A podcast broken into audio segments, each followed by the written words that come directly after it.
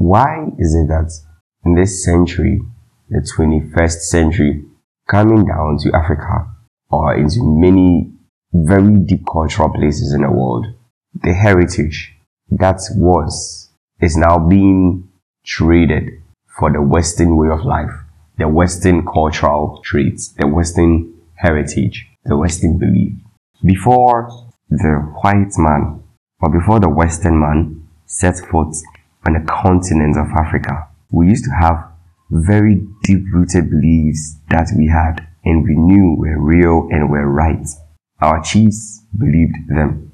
We believed them.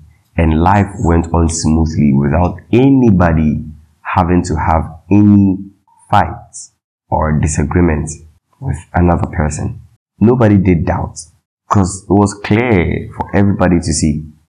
But now, the Western way of life, when it came in, invaded, and then we were told that our way of life is evil.